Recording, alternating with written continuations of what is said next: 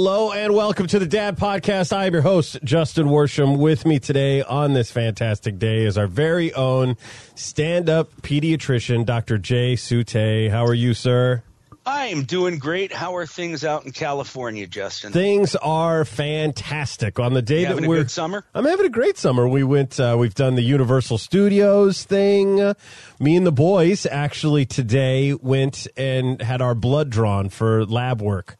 So oh, I'm, you went with the kids. Yeah, so I'm doing the same clinic. I'm not diabetic, but I'm doing the same clinic called Next Advanced Medicine that my dad went through to reverse his diabetes. It's uh Yeah. You know, I might be curious just to get your opinion on this, but they they're what they call themselves is a functional medicine clinic. Uh, and I don't know if in your line of thought that that is uh, a bunch of witch doctoring, but No, it- sounds like they're they're they're managing diseases, which I think is more of what medicine is going to be turning into very very soon, anyhow, uh, because that's uh, it's all man uh, diagnosing, managing, and what the outcomes are, and uh, it combines a lot of different uh, um, areas of study, and uh, I'm I'm starting to see that turn starting out here as well. So. Um, yeah, know, they something the the the lady that uh, kind of runs this thing she's technically this is what a lot of the people that are skeptical about her they, she's technically a chiropractor but she has a, a phd in uh, functional medicine with a focus in endocrinology so diabetes is her thing and um, Uh, I'm already skeptical if she's a chiropractor. That means no medical school. So, correct yeah. So- I, I just saw my chiropractor this morning. I love my chiropractor. I go to a chiropractor, but I see him for chiropractic things. and she has she partners with an MD who's at uh, the clinic, and insurance doesn't cover a lot of it, but like they basically took my dad who was on a metformin medication, and they completely reversed his diabetes by walking him. They do a lot more testing, so like Yep. they did a saliva test where I had to spit into a tiny vial. Um, to fill, I guess, like maybe five milliliters, maybe 10, I can't remember, but of um, in this vial right when I woke up before I ate, and then I do it again between like I think it said noon, eleven and three or something like that, and then I do it again uh, around dinner time, and then I do it again at around ten o'clock at night, and you note when you last ate, and then they use that to figure out what your hormone levels were. I think they're mainly looking for cortisol and stuff to see if you're running out of it during the day. Um, and Right. Uh, and so then, and then of course I had to provide my own stool sample, which was outstanding.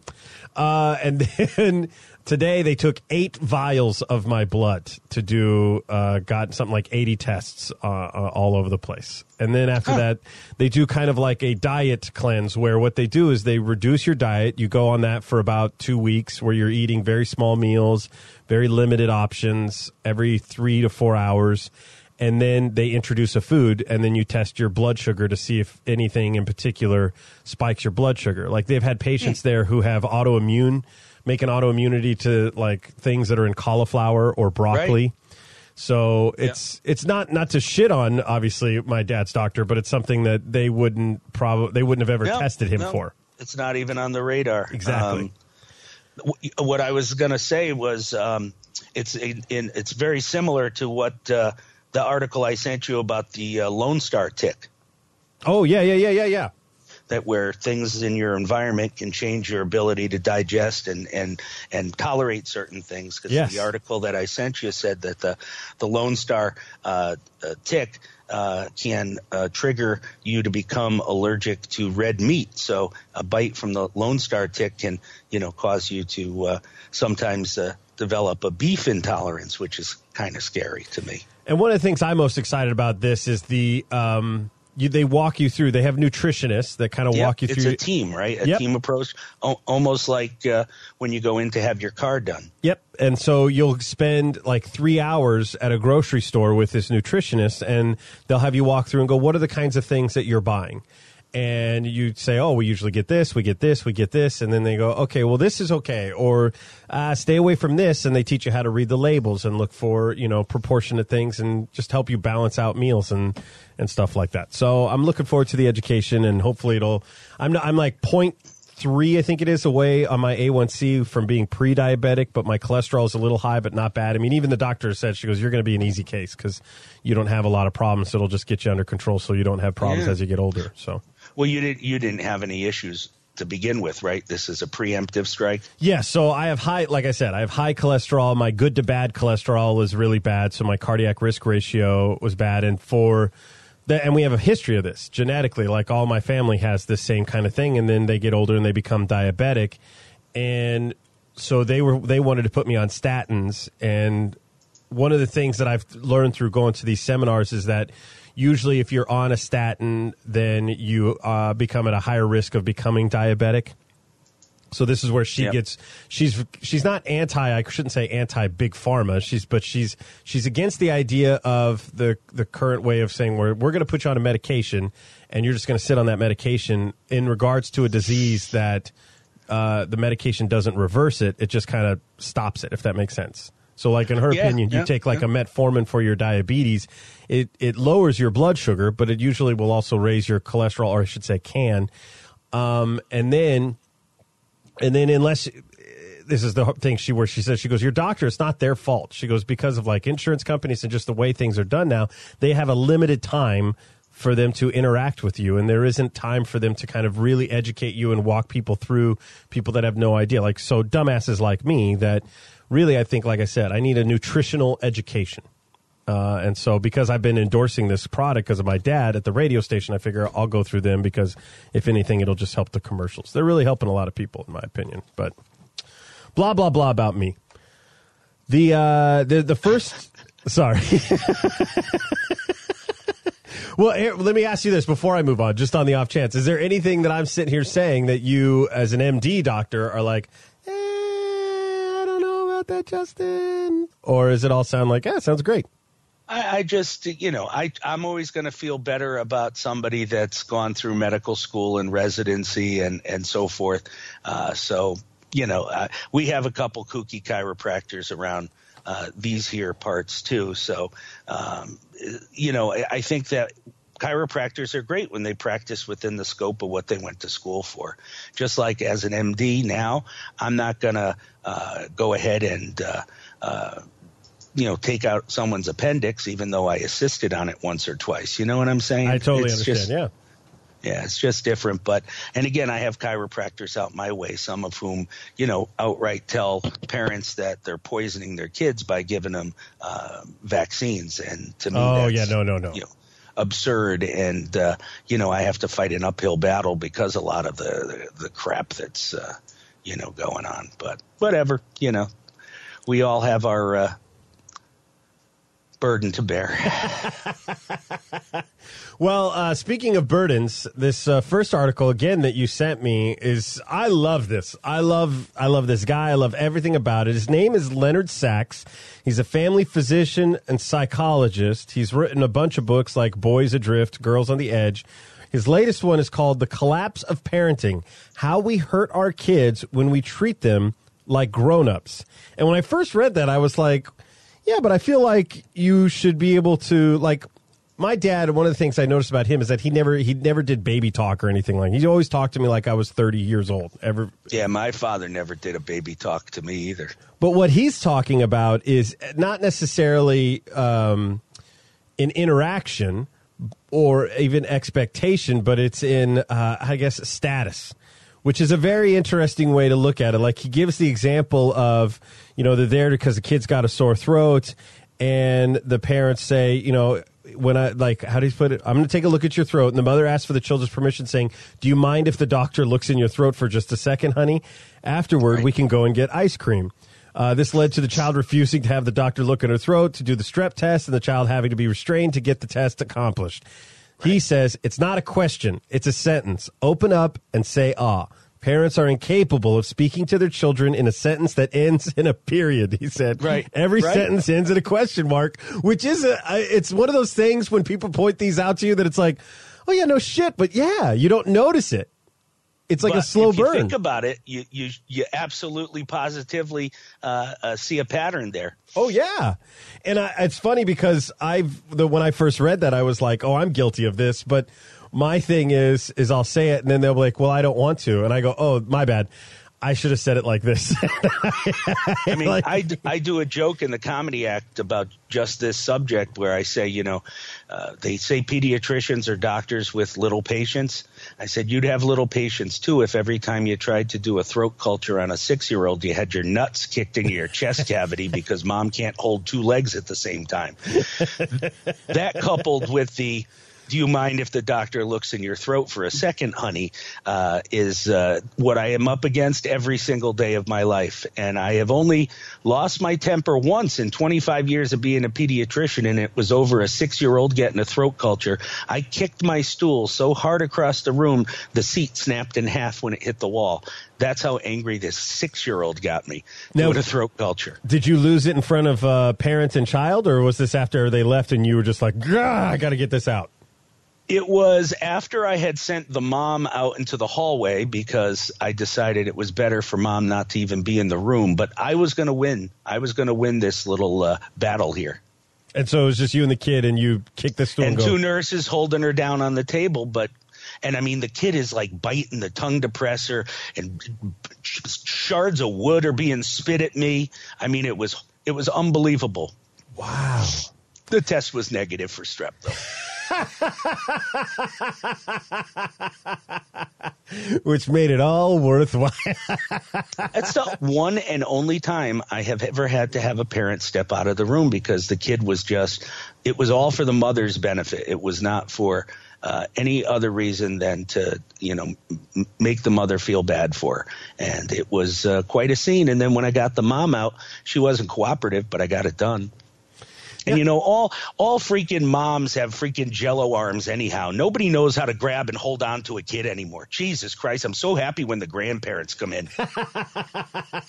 Which is weird because grandparents are wired to spoil. Like they, you know what I mean? But I'm because you, they're it's really different now. The grandparents are the ones that have their senses about them.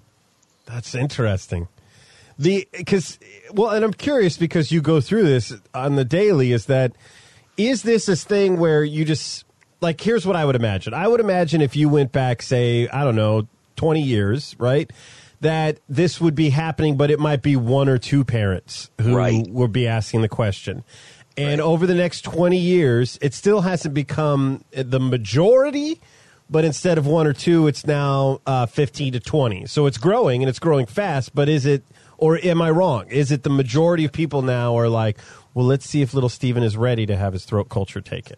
Right. Well, all I can say is I just started my 25th year of practicing pediatrics at my office. And um, the problem here is I get older, wiser, more good looking. Uh, but the age of the new mom stays pretty much a constant. So this new group of new moms seem to be the first ones I'm starting to see from the entitlement generation. You know what I'm saying? Yes. And uh, uh, yeah, and some of their parents, you know, I take care of now kids of patients I took care of as kids, and and now their mom, who I was happy to be rid of, is now the grandmother, and she's back. So it's a vicious cycle that I didn't anticipate in pediatrics. Well, see, that's uh, that's my ne- that was going to be my next question. Is that the way I think we all picture this happening in our head? Is that you know, like for me, it's like I grew up and everybody's parents are like my dad. Like that was the predominating way of doing things. I would like, agree. You got slapped, you got knuckled on the head, you got told to sh- knock it off, idiot. Nobody cared about your opinion, and you were fine for it.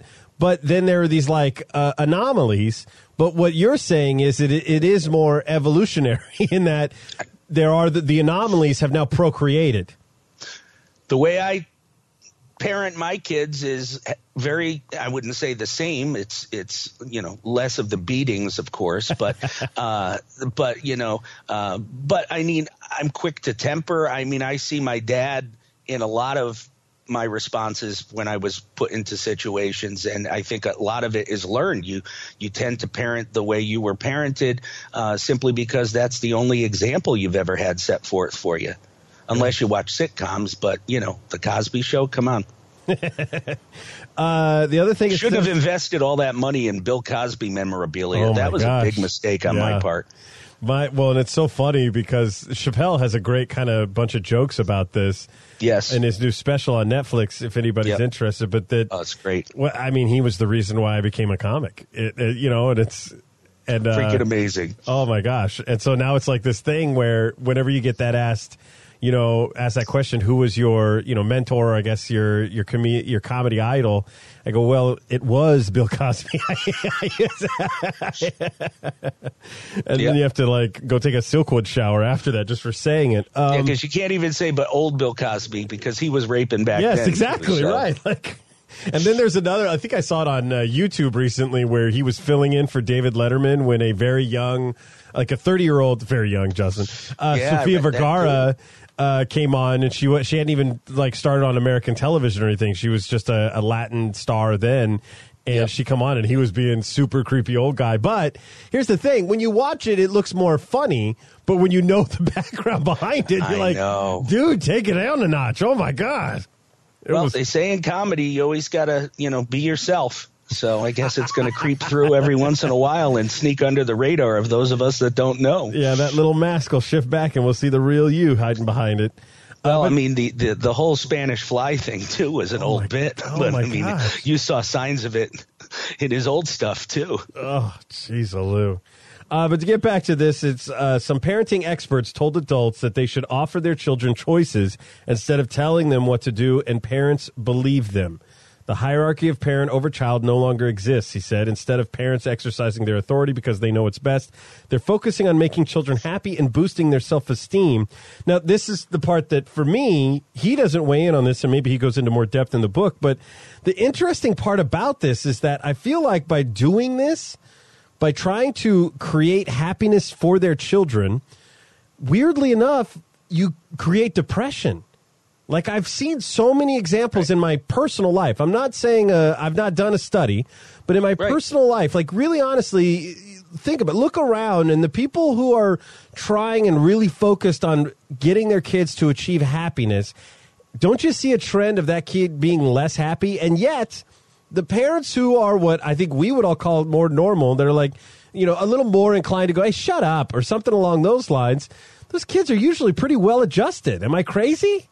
Well, they know. I mean, they know at least right from wrong Right. from those parents. There's a, a very, you know, uh, uh, thick border where they're going to say you're crossing the line, and those parents call the kids on it, and the kids learn a little bit of right and wrong. The kids who get bailed out of every situation and then they're sent off to college as freshmen when they're 18 and responsible for themselves, you know, if they're don't learn right from wrong and and uh, you know uh, uh, resourcefulness and and how to think on your feet as children, they're going to have a hard time when they head off to college. So, you know, I do think that the job of parents is to foster kids to be fine, uh, uh, adjusted uh, upstanding citizens by the time they're out of the house.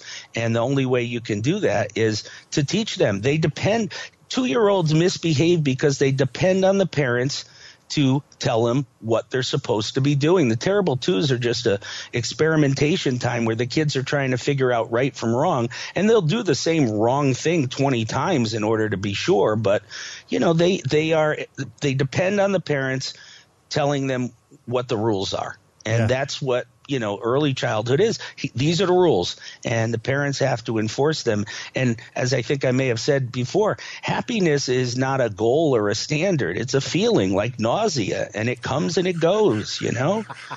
I love that. That's great. Uh, you know what? On that note, we're, I want to come back and talk to you more about this, but I, I want to end on that note. We'll take a quick break and come right back. Hey, if you want to support the show, do me a favor. Go to the dadpodcast.com. Go down to the bottom of the page. There's an Amazon banner there. Click on that Amazon banner, bookmark it as your Amazon link. Every time you go back and buy something through that link, Daddy gets about 5 to 10% of the sale, depending on what it is. Sometimes it's less than 5%. But point is. like if i were after this to Yeah. get uh, Mr. Dr. Sax's uh, book, Yes. purchased it, uh, and I went through that, you would get a piece of the action. Yes, the collapse of parenting, how we hurt our kids when we treat them like grown-ups, right? So you go there and I would get a, a little taste. And but the big thing is is everybody uses Amazon. It doesn't cost you a thing and all it does is help the show. So just do it, you know? I'm on it. Thank you. So we're back with Dr. Jay and finishing up this uh, wonderful Leonard Sax book, The Collapse of Parenting How We Hurt Our Kids When We Treat Them Like Grown-ups. Not really finishing the book, more just an article written about him and his book. And he says here, uh, he said, this generation of parents are spending more time with children than any previous generation, which is interesting because like I've talked about like the kids Valentine's Day parties where everybody was super nice and it seemed very utopic. So I do think there is a positive trend. I do think that there is a decline in bullying and, and those kinds of instances. Honestly though, I do believe, which may be another topic for another show, is that there is an incline in bullying perception because the bar for bullying has been significantly lowered. That's my personal opinion, but mm-hmm. in fairness to anybody who's going through this, I have not I've yet to have my kids really bullied. They've had, you know, negative interactions, of course, and they've called it bullying. I'm like, no, no, people are getting, bu- which is, I think, unfair to your kid. If your kid is getting bullied, like that, that, for my kid to have a kid who says I don't want to play with you or gives calls him a name because the kid doesn't want to play with, then it kind of hurts my kid's feelings slightly. For someone who is actually really getting bullied, which is causing real damage, that it it it. it it waters down that issue, I think, for them because it makes it easier for people like us to kind of wash over. But I'm getting off topic. Um, instead of spending time at family meals, this generation is spending time shuffling children from one extracurricular activity to the next or spending time doing their work for them. It doesn't help to spend more time with kids if they are spending it in the wrong ways. Right. I was like, I was blown away by that because it is kind of true. You see the trend, and I wonder how guilty I am of it. My kids right now, they take a hip hop dance class, and then one of them takes a piano class. They would do uh, after school like art things or whatever. But there, I hit a threshold for me where I go, Right. you know what?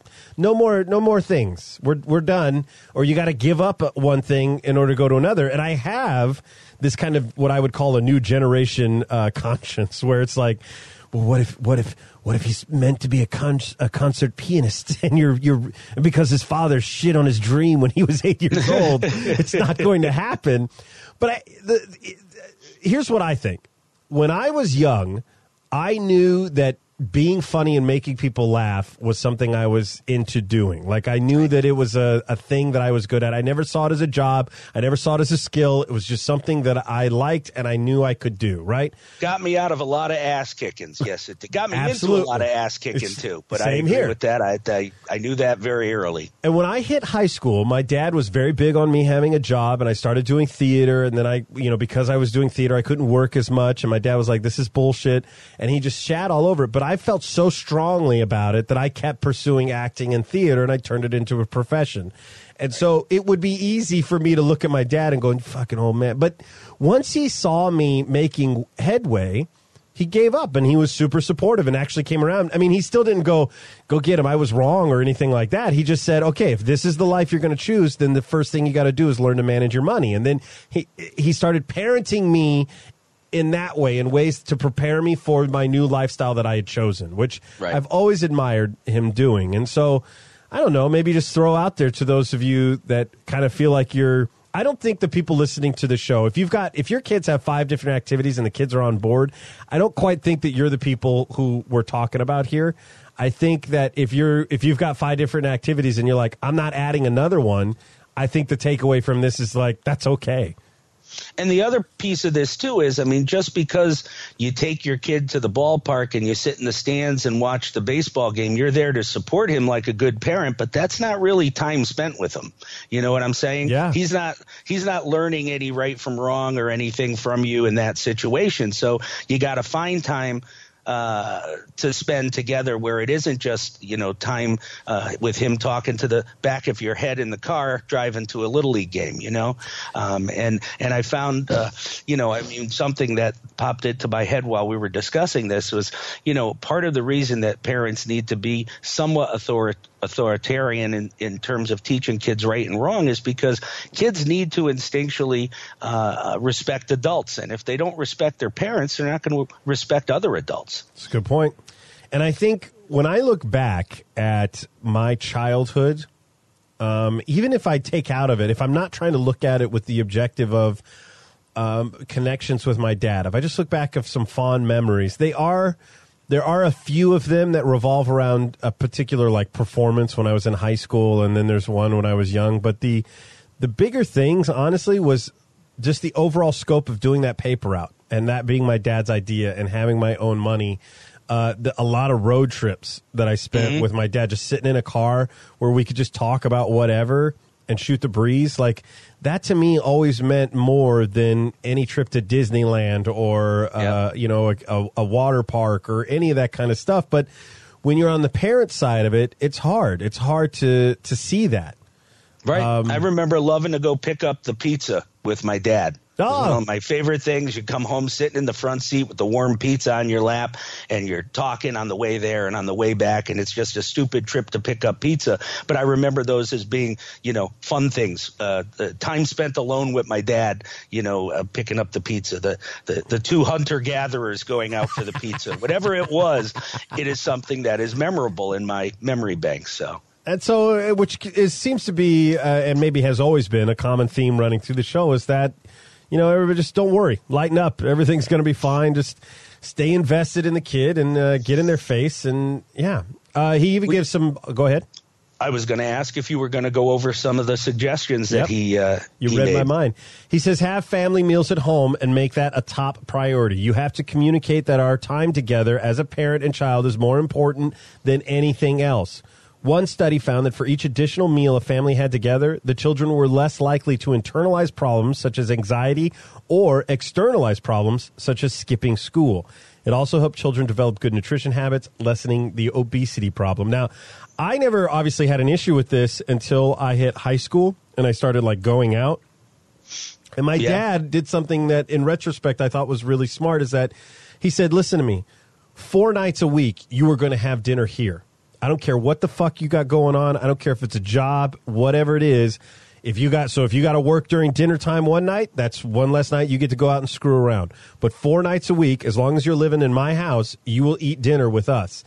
And I and I remember thinking that it was some kind of like bullshit old school tradition thing and I just kind of did it. But in reality, in reality, what I didn't realize because I was a stupid teenager was that that was his way. When I sat at that dinner table and he could just have a conversation with me, he could get an idea of what was going on in my life. Even even Yep. though I wasn't talking a ton, I probably was doing a lot of yeah, yeah, yeah.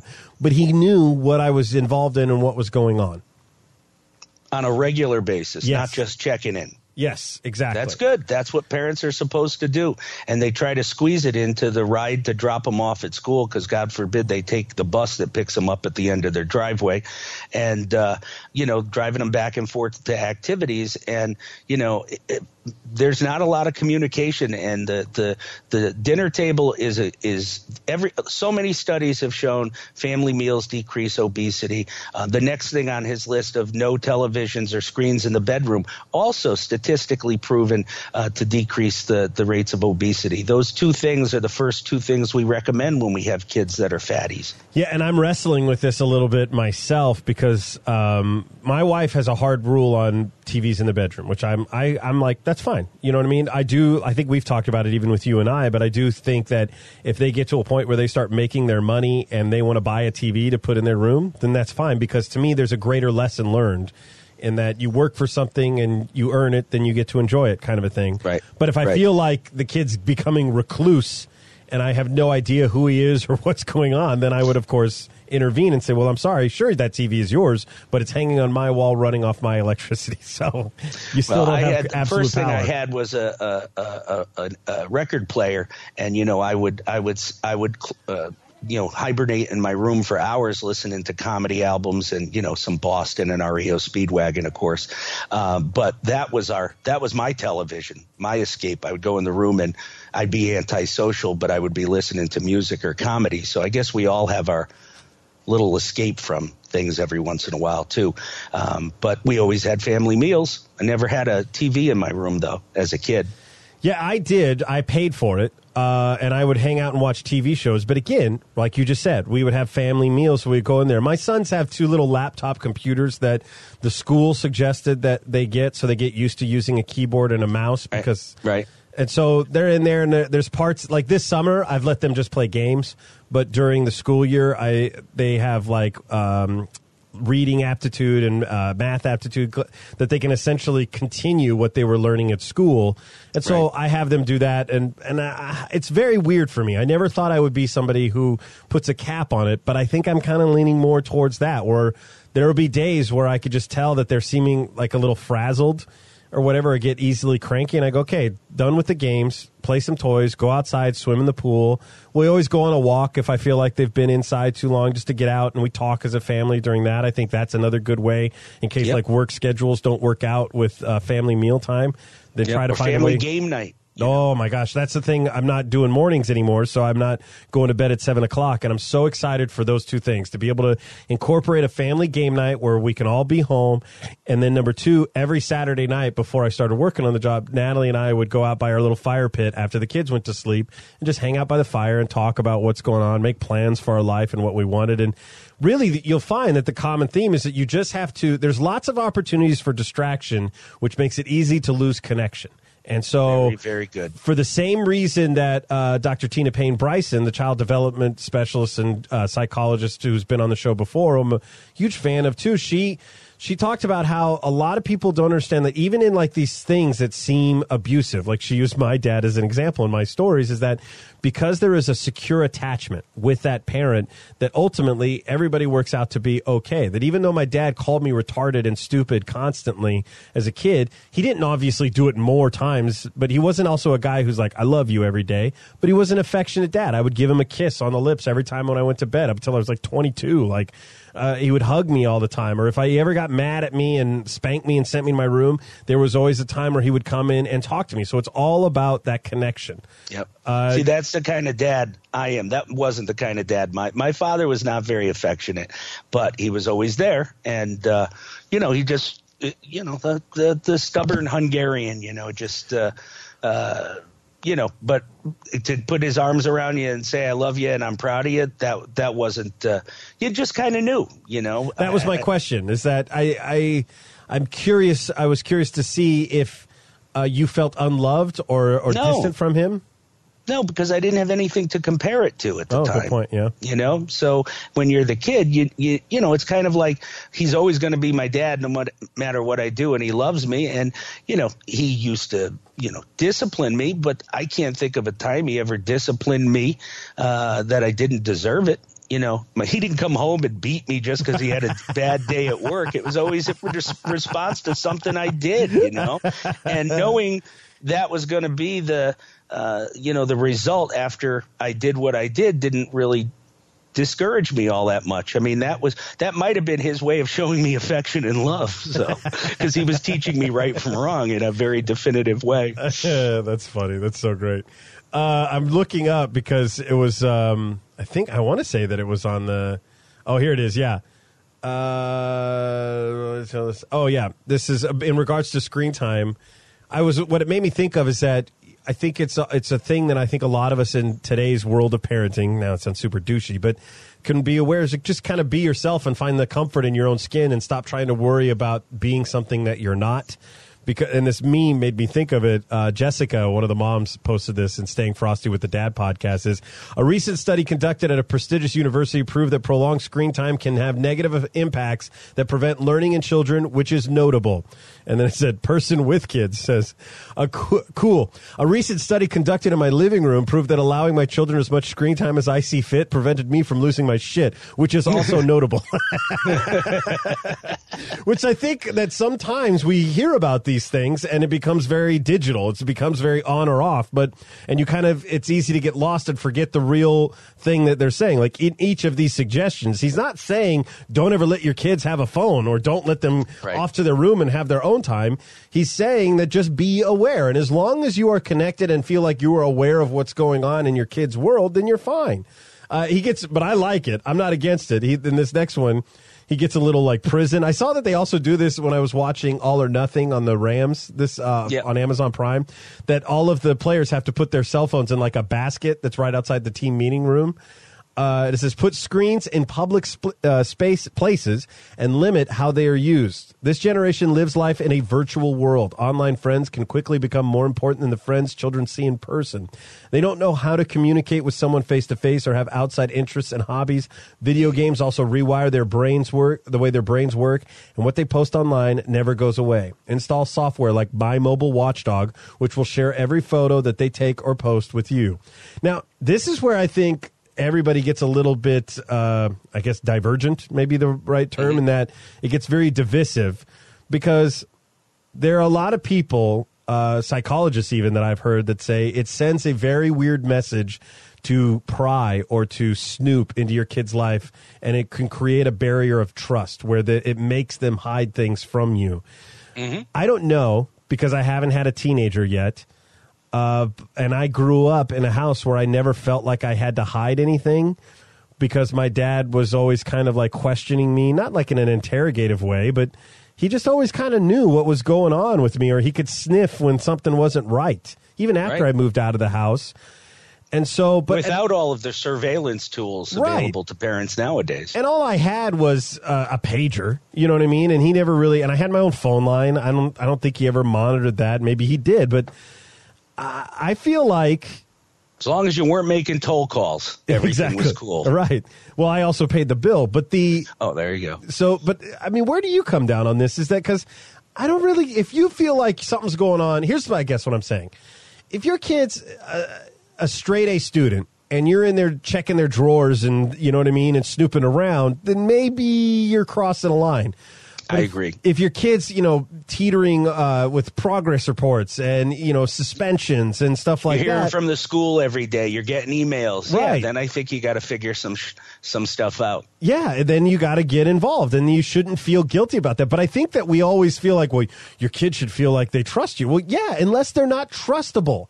Like, you know what I mean? Like, if your kid's behaving in a way that means I can't trust you, and that was the way my my if you did your job as a parent before they get to the age where they go online and do stuff and you taught them right from wrong and how to respect people and the rules of, of life, then you really shouldn't have to uh, monitor them as Yeah. closely. If you didn't do your work up front, well, then you're going to have to do your work now. So and there is a you know, little bit of a buffer because I think I think, in my opinion, my brother and uh, sister in law went through this a little bit where they just turned my niece and nephew loose on like Facebook and stuff like that, and had no idea what was going on. And so, because my brother and sister in law weren't really coming into Facebook and in that like kind of not so sweet spot of social media Right. where they were now they're getting acclimated to it. But they, you know, there was a learning curve for them too. That I that I remember kind of going, ooh, I would I would be be careful, and I'm not even a guy who's overly protective. You know, I would watch because I would see things that my nephew or niece were posting, and I'd be like, Gee, Yeah, careful, guys. I know. But yeah, I think I think you're absolutely right. So you don't think like I you you think I'm pretty spot on with that? It's like if the kid's Yeah. fine, then because my dad always like if you were getting B's or above, you could. I didn't have a lot of rules, but if I started screwing up in school and he was getting contacted, then then he would be like, "What are you doing?" And he would start intervening in my life a lot. And again, I wasn't even aware of that was why, to be honest. But uh, teach humility, which I think is an interesting thing. Like, how do you like give lessons that show children that they are not the most important people in the world? They need to be able to see in the world, see the world through another lens, and be able to handle rejection or failure. It really cannot be everybody gets a trophy. And I don't, Yeah. I don't know how you can. Uh, I think I accidentally teach humility to my kids in that, uh, and maybe it's in, in, un, like a. I'm more mimicking what my dad did, where like the example that comes to my mind that think I think falls into this is when they were fighting over whose side of the car they were getting in, and I said, "Well, who pays for the car? Do you pay for the car?" And they go, "No." I go, "Well, who pays for it?" And they go, "You." And I said, "Well, then all sides of the car are mine."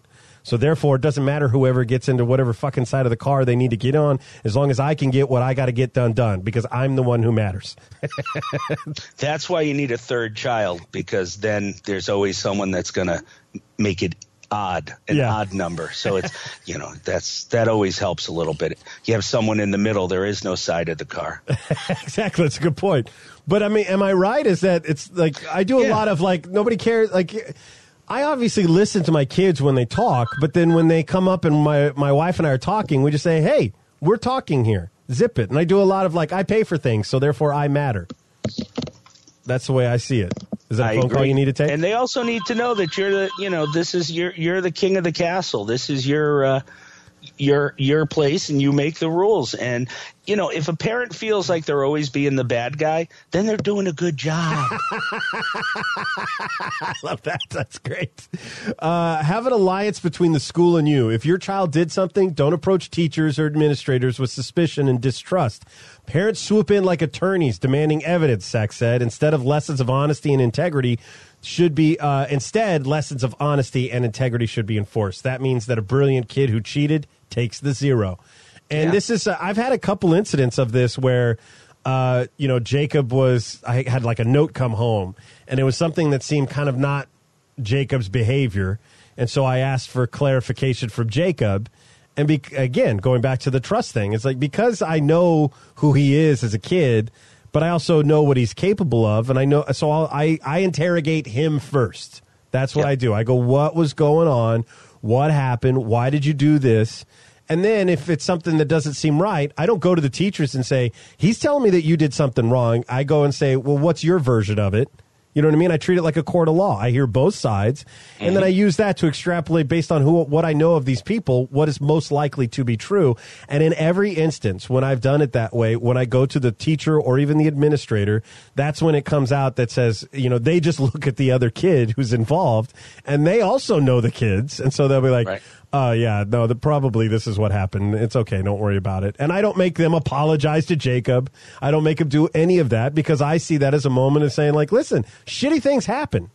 That's fine. Now it's now you have to learn to let that roll off your back, and it's okay. and reconcile. Yeah. because you know it's all part of life. This this stuff happens only at a greater magnitude as you get older, and if you don't help kids, you know, resolve peer relationships and things like that, um, how do they learn? They don't learn. They they are not born with an instinctual ability to be able to get along with everybody. It has to be learned and taught. And if we don't take the time to teach these little lessons when time the, the opportunities come up to do it because we're too busy they miss out on a lot i remember my daughter once was late for a class she left her all-star softball signed shirt on the floor in the locker room at the uh, middle school.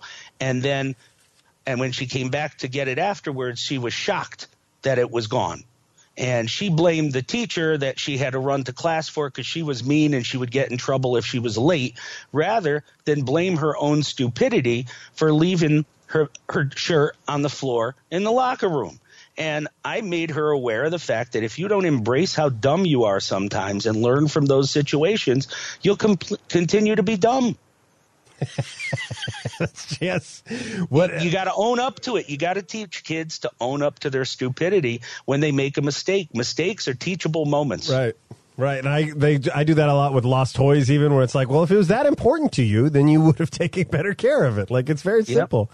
This is one that I am again. I uh, this I never thought I would be a hard ass parent because I never felt like my parents were real staunchy about stuff.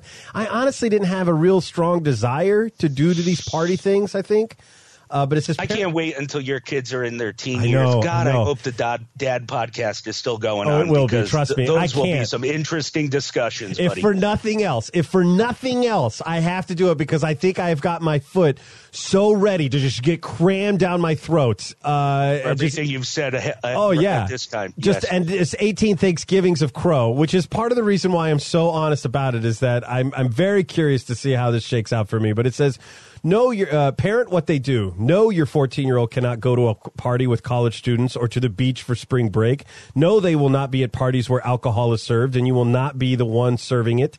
Uh, you have to think of worst case scenarios like drinking and driving, alcohol poisoning, and sexual assault, and know that these are not decisions that they are ready to make because they are not adults. They need an adult, and that's you. And even if they're, this is the one I was like, uh, yes, I agree, but uh, it's going to be rough to navigate that with your kids. Is that even if their peers parents are fine with something you don't have to be other parents don't have a clue what they're doing which i think sounds like it's like just a dig but Yeah. it's really more of just a reflection of what we're all just kind of making it up as we go.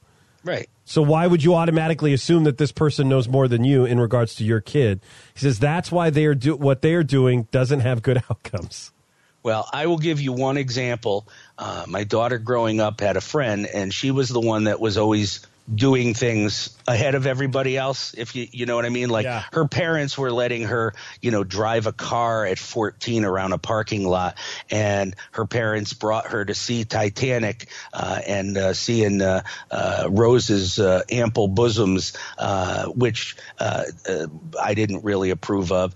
Uh, you know she was you know dating and going on car dates when she was 15 and everything else. End result is you know my daughter is a second grade teacher and this kid has spent a number of stints at the Niantic Correction Center for Women and is the mother of a three year old. So mm. when he says that's why what they're doing have bad outcomes, well, you know.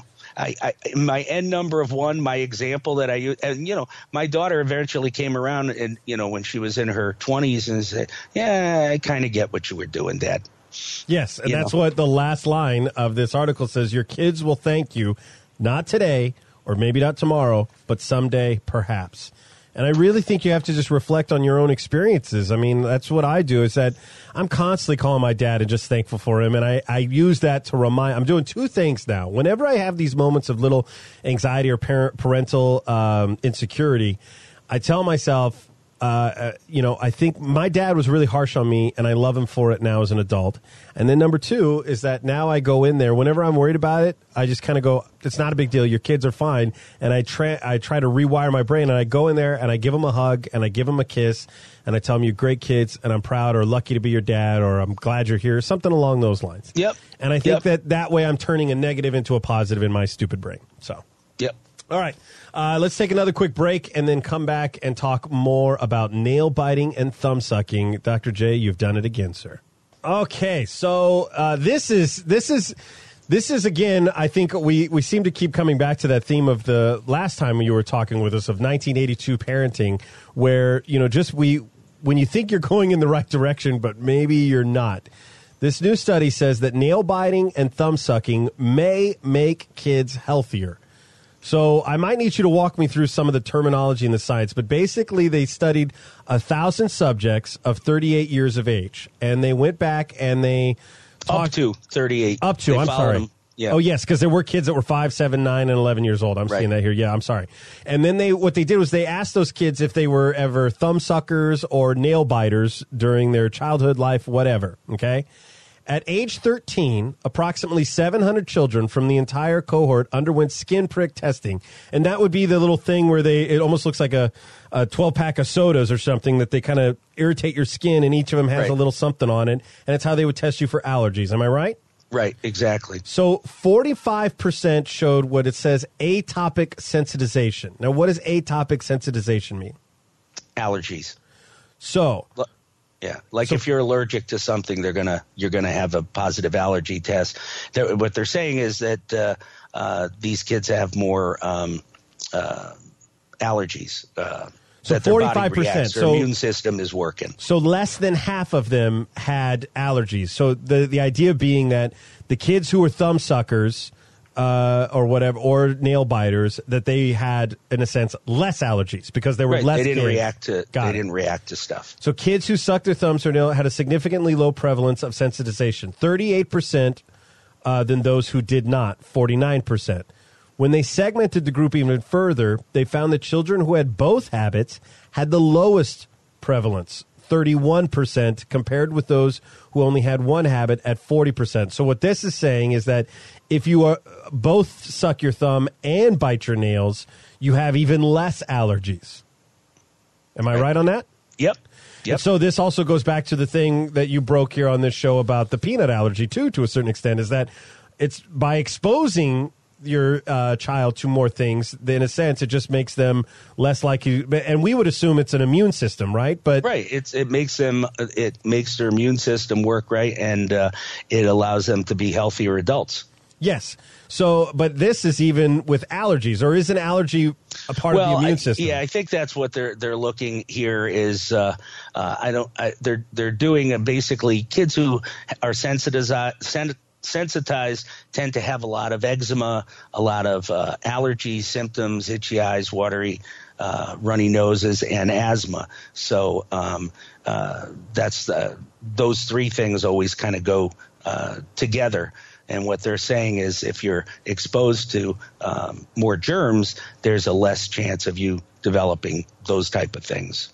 And I like here too that it also says uh, after developing their hypo- hypothesis on nail biting and thumb sucking, they encouraged uh, investigators were encouraged to find a similar study from a few years ago on pacifier use. Yeah. This one comes from Sweden, and what they taught, what they did was looked at parents who would like suck their kids' pacifier clean before giving it or running it under tap water. Is that what they Yeah. found? Is that if you suck the pacifier clean, those kids had a lower risk of eczema, asthma as toddlers, um, and uh, as opposed to those that were rinsed with tap water or boiled. Yeah, it's amazing. And we, I mean, they're doing fecal transplants now. They're giving, that? you know, mom's poop to a kid whose flora needs to be replenished. I mean, good God, what have we come to? Wait, what? What is that? Fecal they- transplants. They cram have a, a the- wad of poop up a baby's butt to put it in their inte- intestinal tract.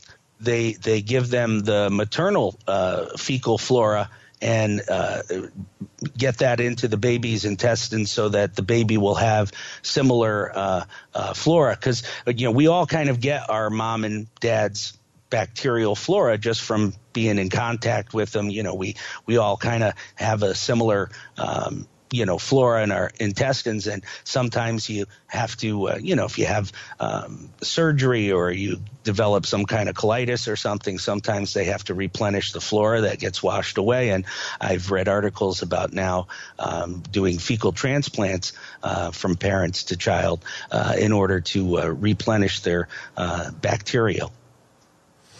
Now, this is mind-boggling to me. Is that Yeah, so licking a Is it in a- pacifier is it in a- really isn't a big deal. I kind of blew a little door in that. Say, oh, how horrible licking your kid's pacifier. That's awful. So I just, I, so what do I do? I come up with something more awful.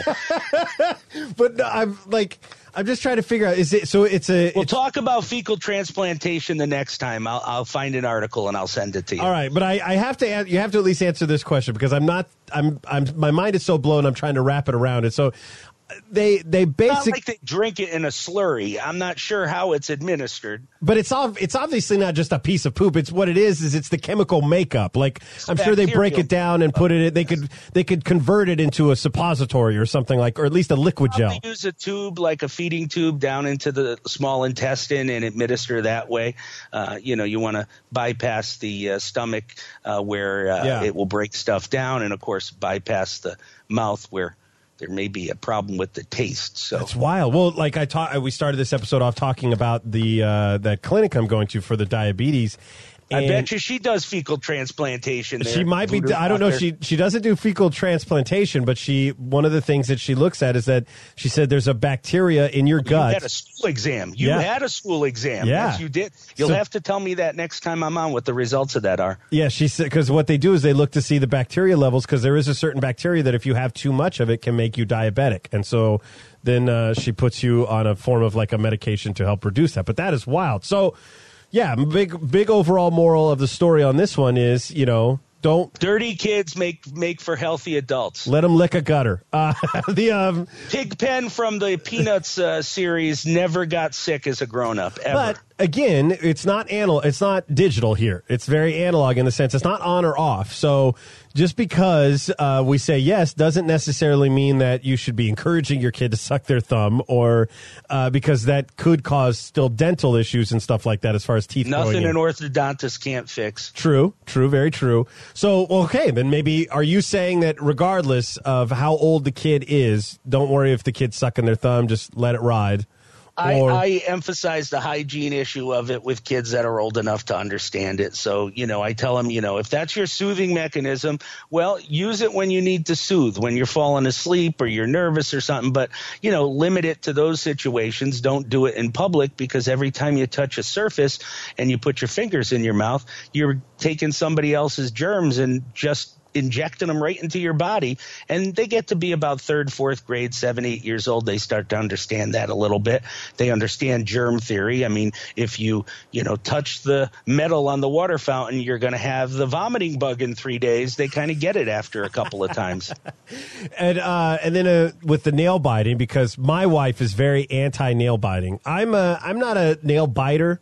I guess, or I have been if if they're long enough. Like I don't chew them down to where there's no white part on my nail, or even chew on my cuticles. But I, when I'm thinking, like I'll kind of stick in and and run them across my teeth, like almost cleaning underneath them, and that grosses my wife out. Like she is disgusted by it.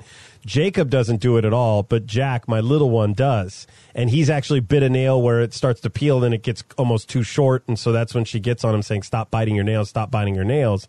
But what I'm going to start saying is it's okay to put your fingers in your mouth a little bit as long as you're not like drawing blood and all that stuff. Right. You know, and, and the other thing too is that uh, nail biting can cause nail bed infections. Sometimes you get like an ingrown nail or mouth bacterial infect the the cuticle. Uh, you can. I've also seen kids who have like a mouth sore who bite their nails and then they can get a secondary herpetic infection on the uh, nail that they're biting too. So there, you know, there are some medical complications that can happen with nail biting. Uh, and uh, my older daughter was a nail biter. I think through her entire childhood, I don't think I ever trimmed a nail on her body ever. Yeah, that's that's funny because I don't think my parents ever did. I think I just kind of figured out how to do it with uh, with my, with my own teeth as I was uh, as I was a kid. Well, it looks like we are going to have time with this. I did not think that we would. Uh, I actually did for my uh, pitch for me to do a slot on KFI. I did something similar. So that there's a frog slime that kills the flu virus. And I love these kinds of things. I stumbled upon this was a tarantula venom in Australia that they found that if if uh, a version of the protein that they would take, or I think they call them peptides. Actually, it's what makes up a protein, if I remember correctly. Yep. Um, that they that they would could take a peptide out of this tarantula venom, and if they mod, you know modified the dosage, they could administer it to a patient. If they've had a stroke within 90 minutes, they could actually slow down the damage that the stroke is doing to their brain by giving them this tarantula venom. And Yep. I, I'm fascinated by all these things where, you know, because it makes you, a guy who went to medical school, in my mind, into a witch doctor shaman with a bone in your lip uh, because when they can do this kind of stuff. But what it says here is that anti-flu peptides could become handy when vaccines are unavailable in the case of like a new pandemic strain Right, or when right. circulating strains become resistant to current drugs. So are, is what they're saying is is that knowing that this frog slime works and it's easier to like harvest it than it is to say manufacture your own uh, manufacture vaccines is that if you had this on the side and you ran out of flu vaccines that it could work? Or is this this Right, probably isn't more for america it's more for a smaller third world nation? Or what are we talking about here and that's true. Sometimes, you know, you get hit with a new strain of flu too that may not be in the vaccine that you're given that year. So that having a backup plan is uh, a great idea, you know. And nature might be the place to look for some of this stuff, you know. that is why and it's interesting is that so is this research that's always happening like they're always just Yeah. messing with animals in some way shape or form to see what they can find and is That's that a good question. How the hell they figure out right frog slime is going to help kill flu virus is uh, well they, I think that the article said they had it had antibacterial properties and then they tried it with uh, other things and they uh, uh, they found that it worked uh, some antiviral too. But it, sometimes uh, nature backfires. I sent you that article about the uh, Lone Star tick causing people to develop an allergic reaction to red meat. So you know it's not all good Yeah, and he says that the thing you're talking about. He goes, "I this is what I love about this," and his name is Jacob, which I was funny. The doctor who kind of was a part of this discovery, uh, or his last name is Jacob, I should say. Yep. He said, "I almost knocked off my chair, or I was almost knocked off my chair. In the beginning, I thought that when you do drug discovery, you have to go through thousands of drug candidates, even a million, before you get one or two hits. And here we did 32 peptides, and we had four hits. So, am I right? Am I understanding in this? Is that what he's saying is that they ran." 32 tests and got four examples of where this would work out as an actual vaccine. right Wow. Wow. All Yep. off of a frog. off of frog slime That is awesome. That is. But I'll have parents refusing that vaccine because it was manufactured with frog slime. So trust me, so there's going to be some negative, so, uh, some negative side effect of frog slime that happens one in three billion times. Some- And some parents going to bring in an article from you know WebMD or Google and argue with the the, the frog slime articles that I've uh, read. So you know it's it's it's never ending. It's just a merry-go-round of frustration. God, get me off. Uh, I like that idea. That what do they make the actual flu vaccine out of? Is that something that's entirely chemically engineered, or do you know? Yeah, it's all proteins. Now it's all uh, used to be, uh, you know, uh, partial uh, live uh, vaccine, uh, the FluMist, which I don't know if that will be available again this year or not. That was a live uh, weekend flu, but the injectable vaccine is uh, a couple of proteins that are uh, common to the, the strains of flu. So there's nothing that's live about the flu vaccine. It's all manufactured.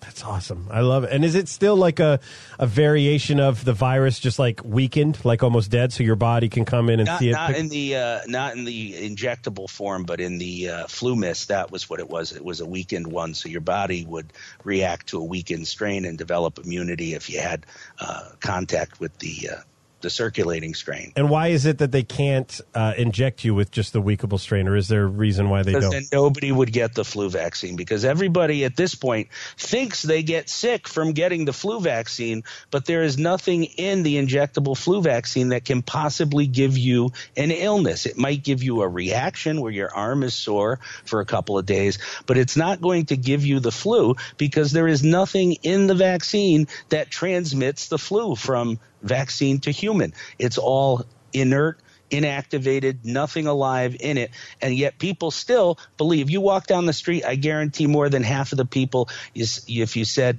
uh, "Can you catch the uh, flu from the flu vaccine?" I guarantee more than half say yes, and it's just not true. So. If you had a, a flu vaccine that could possibly uh, transmit the flu, you know, be, give you the flu, uh, then 100% of people wouldn't want to get the flu vaccine. I, am sorry I laugh, but it is it's it's it's just mind blowing to me that you could have someone who is as educated as yourself be challenged by somebody. I know I'm over exaggerating here, but challenged by somebody who maybe has a GED or like me has an associate. like a mom who just refers to her kid's belly button as the umbilical cord. Yeah, Yes, I yes. live that horror every day. I'm so sorry, Doctor Jay. You know, the, the, there has not been uh, thimerosal in any of the, the routine childhood immunizations uh, since the late 1990s, okay? And yet, the only one that has it is the multi-vial flu vaccine. So once a year, unless you get the pre-filled syringes, there's no thimerosal in those. But if your doctor gets the multi-vials, then there is a small amount of mercury that you get exposed to once a year in the flu vaccine. But none of the other vaccines have thimerosal or mercury in it. When I started in 1993, every childhood vaccine had thimerosal as a preservative in the vaccine. Christ, thimerosal was in Visine eye drops, okay? So thimerosal was all over the place, and we had lower levels of autism in 1993 than we have now. We have taken all of the mercury out of the vaccines except for the smidge that you get with the flu vaccine if your doctor uses multi-vial uh, doses, uh, bottles, I mean, and uh, people still uh, think that the flu vaccine is just full of mercury. Oh, that's good stuff, Doctor just J. chock full of mercury. and if you think about it, less less autism 1993, maybe the mercury in the vaccines was helping. Uh, all right, that was our show. If you want to find out if uh, Dr. Jay is coming to a uh, city or comedy club near you, you can go to standuppediatrician.com. Follow him on the Twitter at Dr. J Sute. Uh, you also will bump into him at the uh, our fan group. It's Staying Frosty with the Dad podcast run by Butcher Drew. All right, all right, all right. And it's a great way to find other like minded parents that you can go and chat with them and hang out with them. There's funny jokes like that meme I discussed earlier on in the show. And uh, I think that's about it. Anything else from you, Dr. Jay? No, sir. Uh, we'll do this again in a month, I hope. Yes, we will. We'll figure out a day and have you back on. Thank you again on behalf of Dr. Jay. This is Justin Worsham saying, hug your kid, hump your loved one, and stay frosty, my friend.